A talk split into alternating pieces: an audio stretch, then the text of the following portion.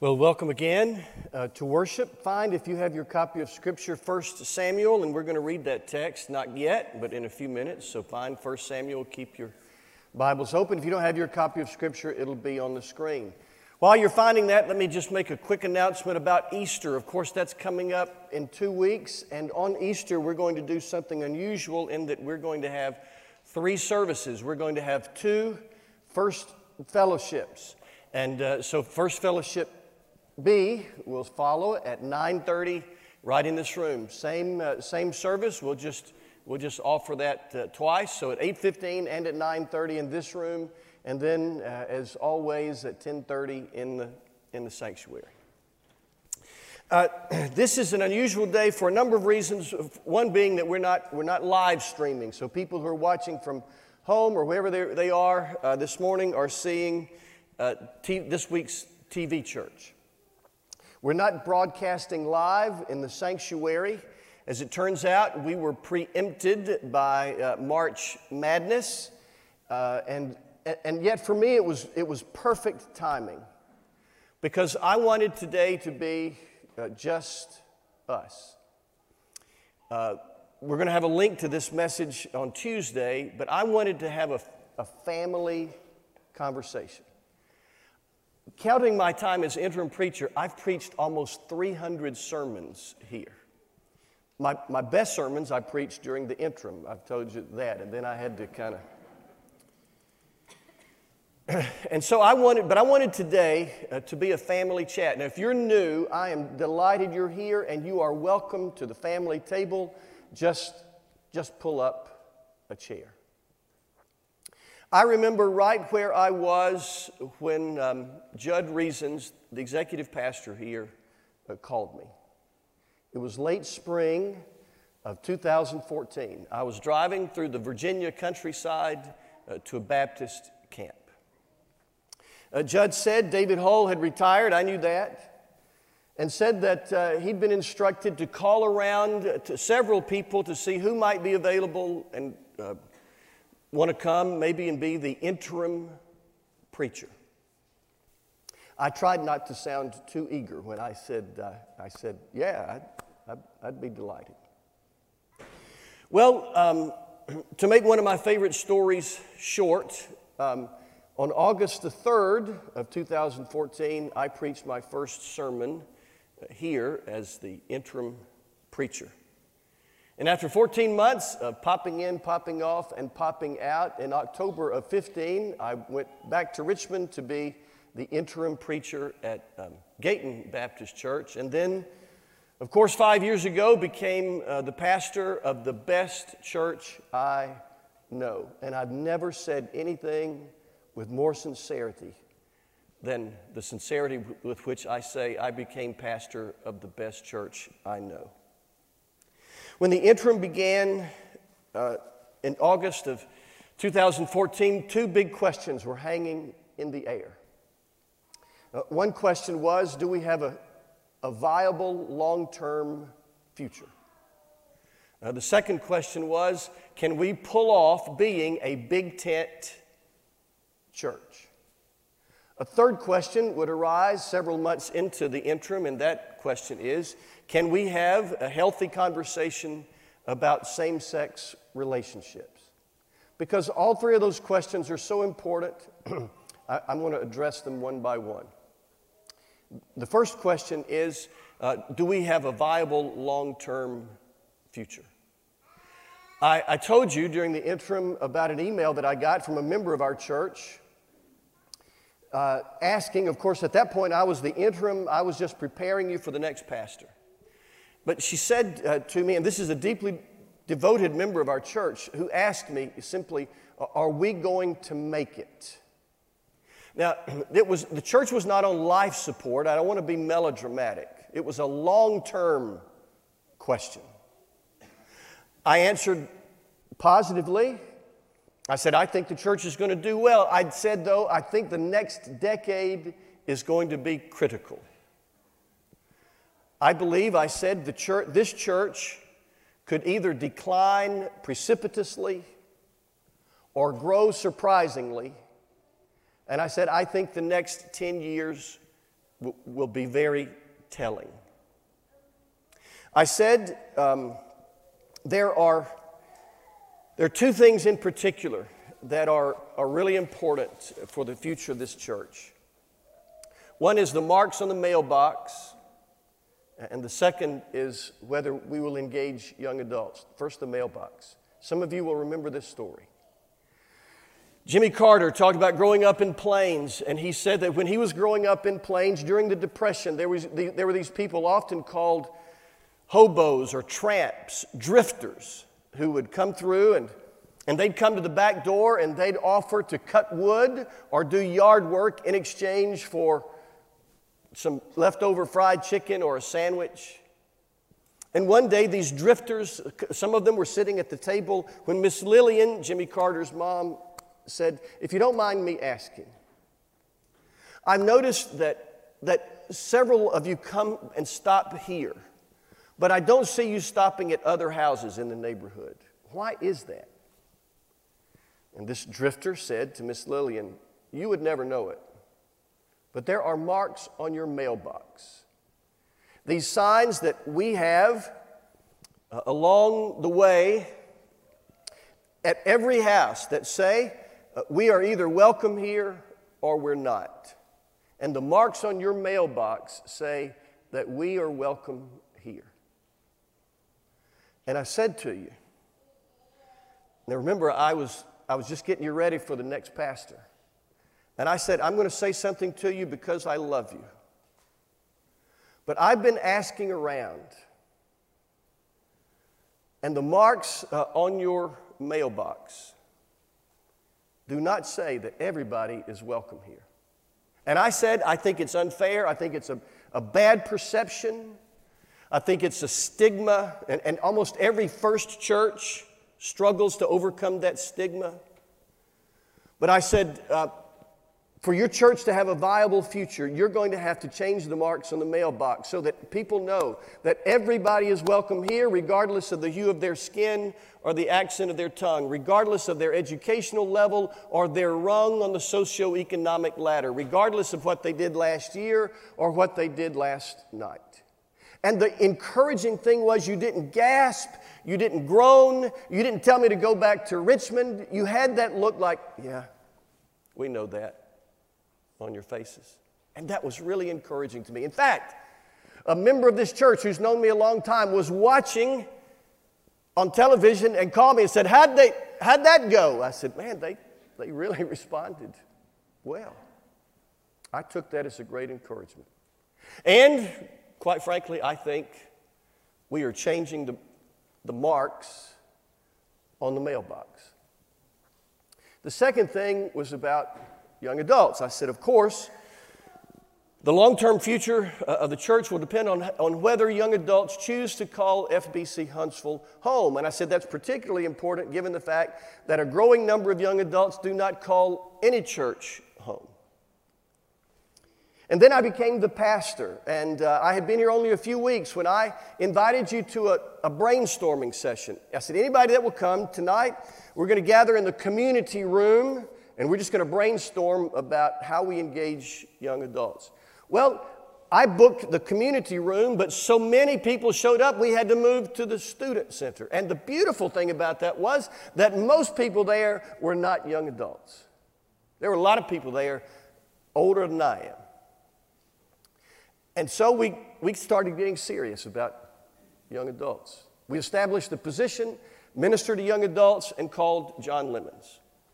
So, this, a couple of weeks ago, I asked Lisa Wilson, our assistant, to go into the records to see how, how well we're doing in terms of members, young adults. I said, start at September the 1st, 2016.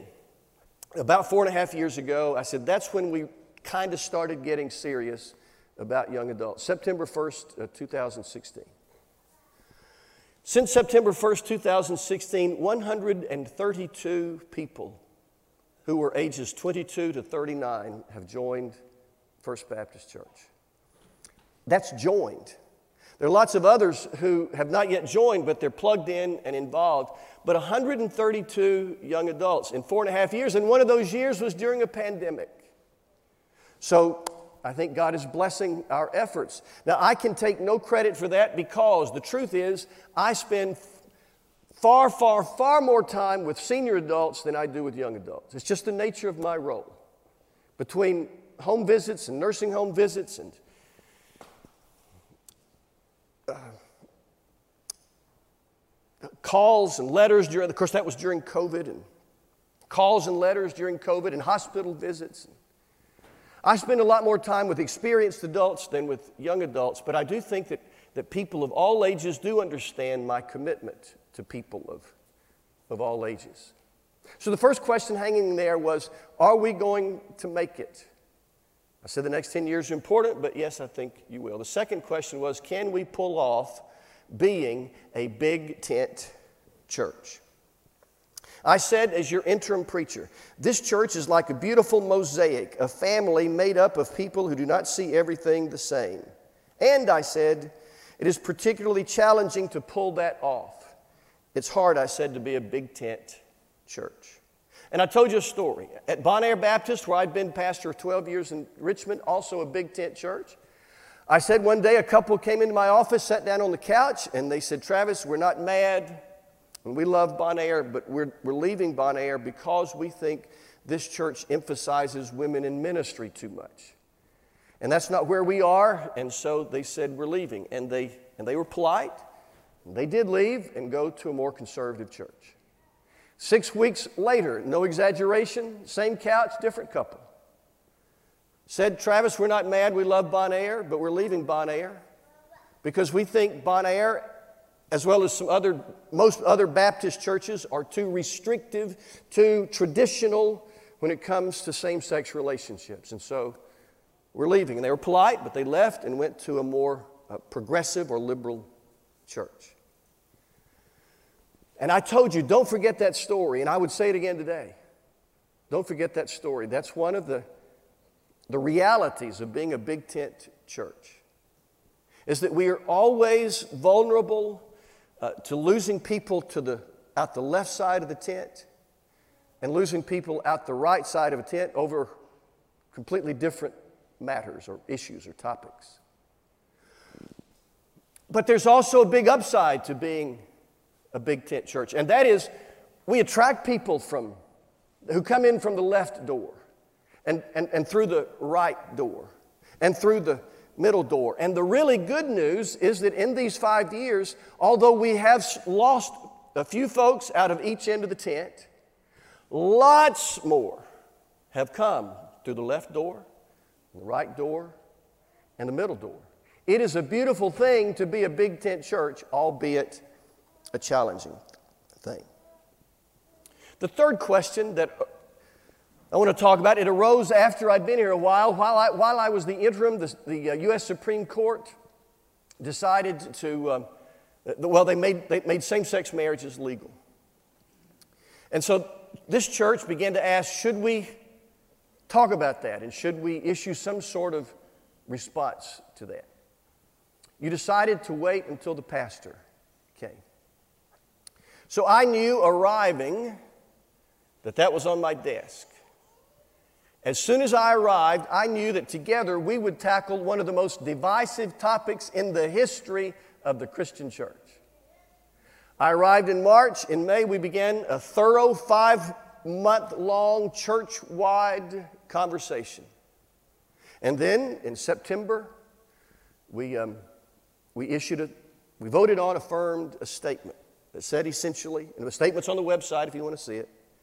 Essentially, we welcome everybody, honestly, but we don't affirm or bless same sex intimate relationships. There were some folks who disagreed with that statement. Some I knew well, considered then and consider still friends, who disagreed to the point that they felt they couldn't stay. And we lost some, some good folks who interpret the Bible differently. There were others who disagreed and stayed. And there are lots of people actively serving our church today who, who did not agree with the statement or that we, even that we, fact that we took a statement or made a statement, but have remained and served. And for that, I am deeply grateful. Well, we took a collective breath and then began a three and a half year experience that was something like an extended honeymoon. It wasn't all giggles. Uh, I preached the funerals of, and I stood with the loved ones of people that had become my friends, pillars of the church, encouragers, people that I loved. And those days were hard and, and remain hard.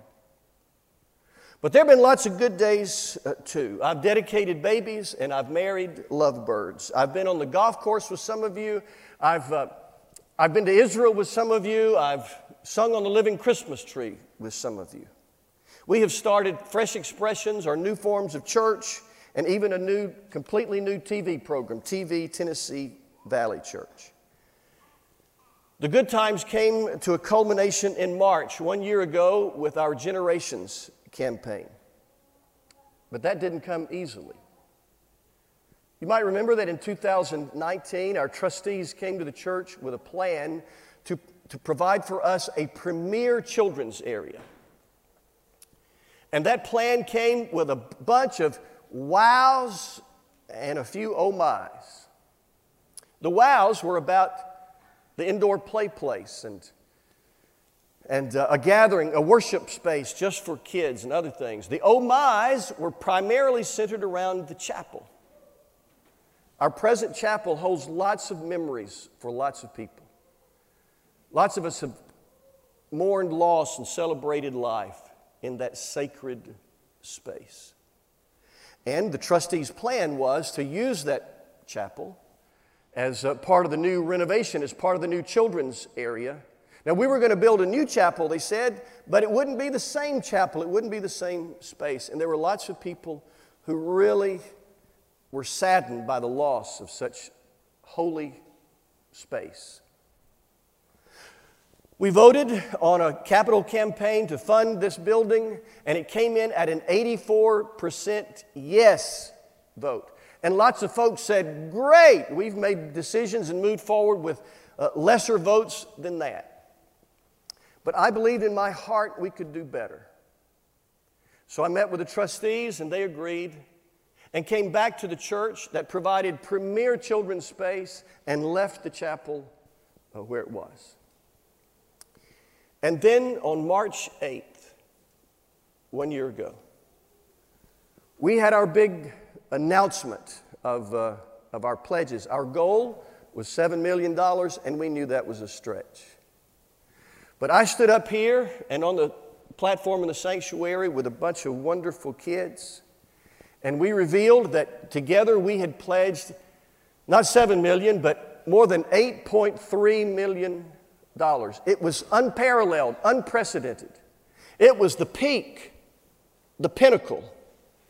It was Shangri La, utopia, bliss, the promised land.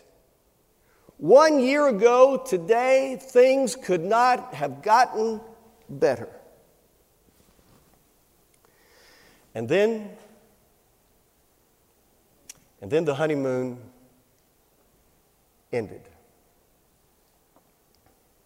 I didn't say our love ended or that the marriage ended, but our honeymoon as pastor and people ended a year ago. Now, Carrie and I have been married for 37 years. And we love each other more now than we did 37 years ago. But our honeymoon was just five days and four nights in Hilton Head.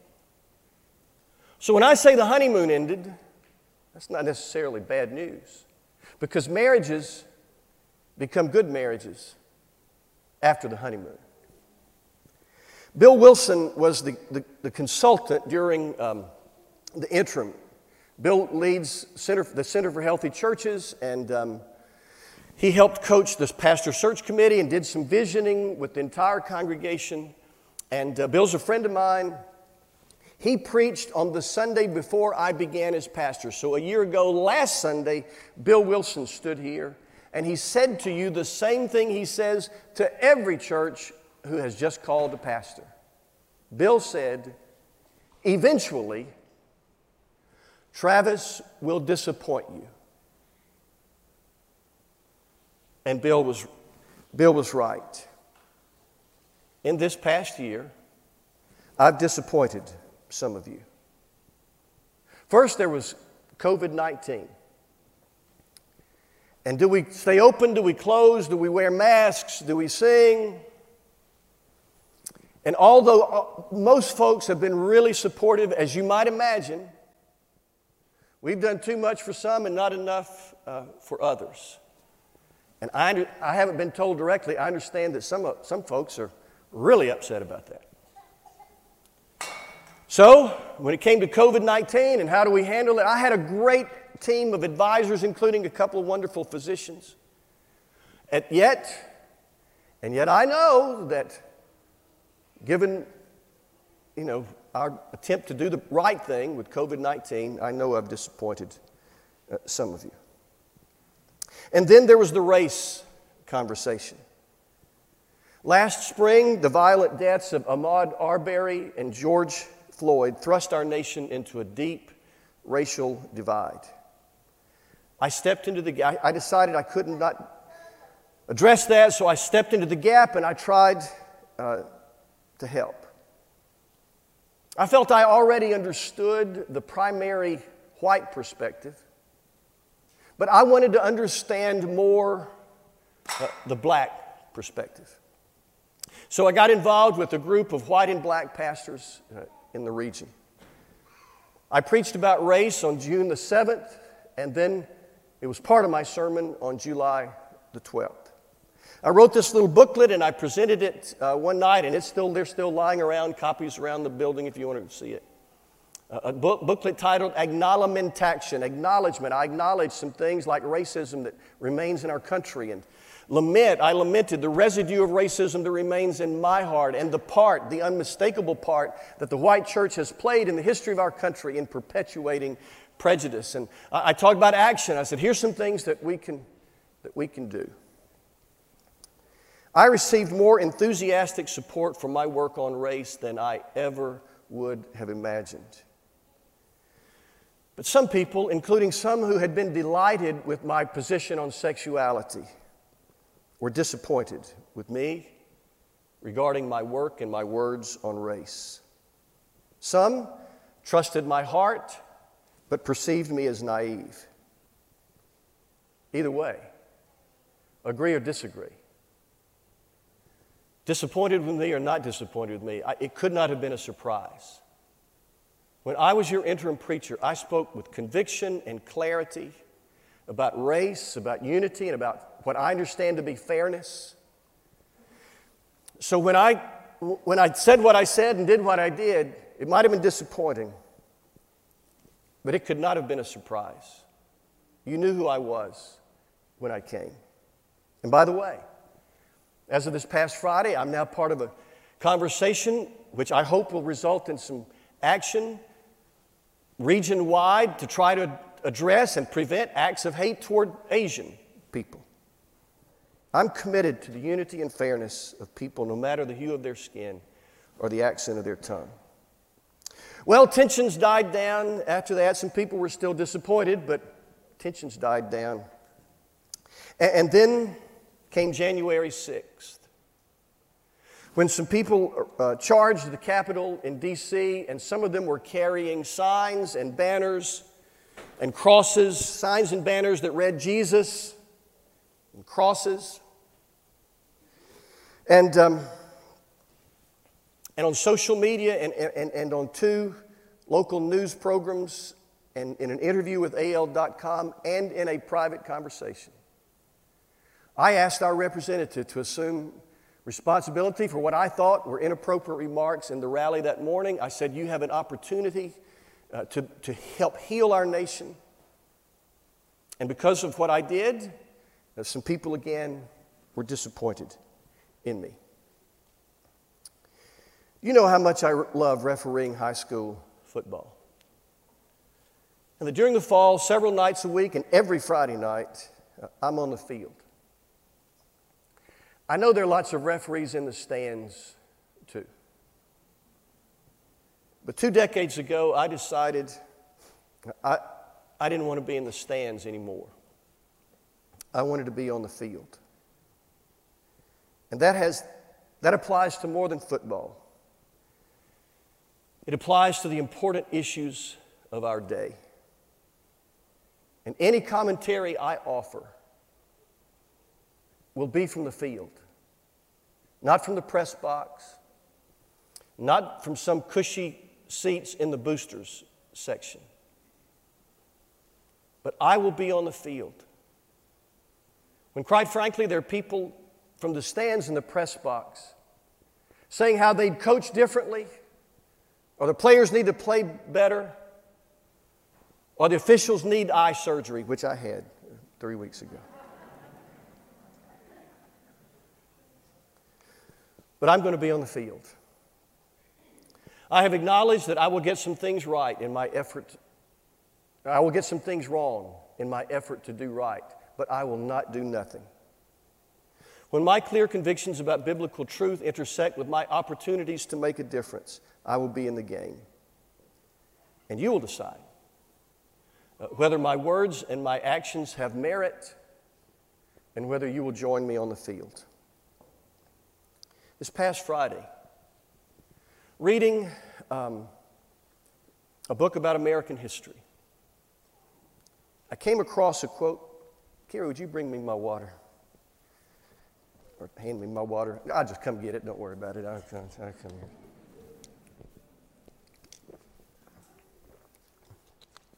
On Friday, I was um, reading a book on American history.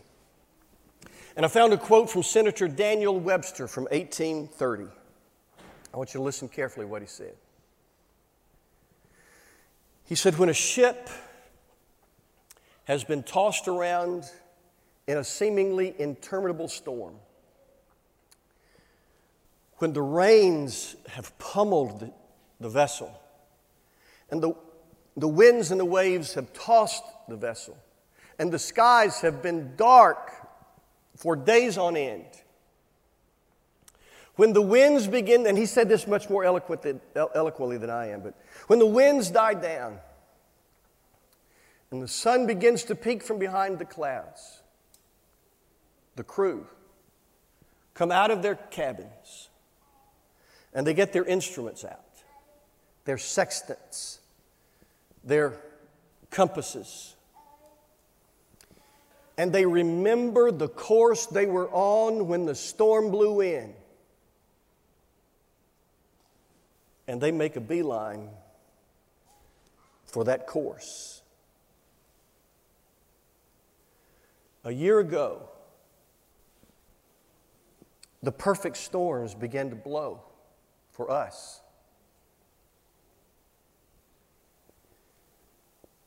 And it's been a hard year.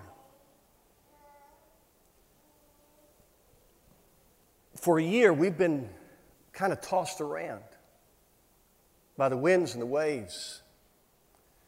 And there have been days when the, when the sky was black. But it feels to me like the, the storms are beginning to dissipate a bit.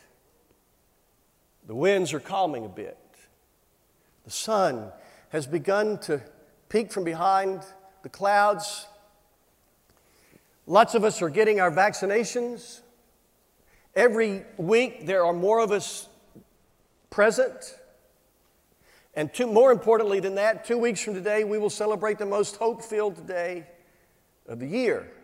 We will celebrate Easter. Samuel Webster said, after the long storm, the crew will check their latitude and their longitude. They will remember where they were headed and they'll head back there. So I say, let's check our latitude and our longitude. And let's remember the course that we were on. Remember a year ago and the direction we were headed, and the peak and the pinnacle, the utopia, the promised land, the, the bliss. I'm not saying we can recapture it,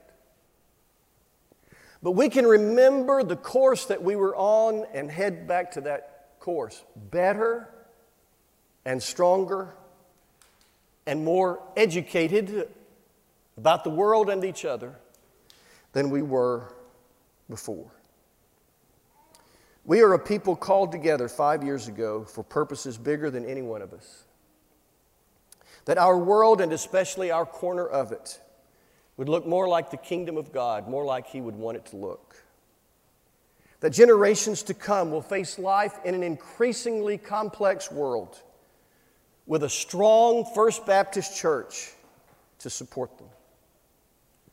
That all of the people of North Alabama who are, to quote Ephesians 2:12, without hope and without God in the world, will have every good chance to know and follow Jesus. That you and I will leave a legacy. That you and I will leave a legacy. That legacy being this church, a church that will be faithful to both biblical truth and amazing grace even when all of us are gone. Which brings us to our text 1 Samuel 7 12 through 14. Then Samuel took a stone and set it between Mizpah and Shen. He named it Ebenezer, saying, Thus far the Lord has helped us. So the Philistines were subdued and they stopped invading Israel's territory. Throughout Samuel's lifetime, the hand of the Lord was against the Philistines. The towns from Ekron to Gath that the Philistines had captured from Israel were restored. And Israel delivered the neighboring territory from the hands of, of the Philistines. And there was peace between Israel and the Amorites. It had been 300 years since that the Exodus, that miraculous escape from enslavement in Egypt. For three centuries, Israel had had its ups and downs, its victories and its defeats. But here they were, rescued again from their enemies. And Samuel said, Let's remember who brought us here. We sing that hymn, Here I raise mine Ebenezer, hither by thy help I'm come. The Ebenezer stone says, when times are hard, we will choose to be grateful. When times are good, we will choose to be humble. And this is my Ebenezer stone. I would raise it, but it's kind of heavy. We're going to put this in the, um, out in the yard somewhere. And it's not going to have my name on it, but it's going to have that verse on it. And we're going to remember. At least I am. That when times are hard, we will choose to be grateful. When times are good, we will choose to be humble. I know how many creative, faithful people have worked hard for the success of this church. And I know this church can plan the best plans and program the best programs and organize the best organization and build the best buildings. But I also know that if we ever make an eternal difference, it will be because the Creator of the universe has blessed us. So I, I, uh, I'm grateful for us and I'm grateful for those who went before us. But today,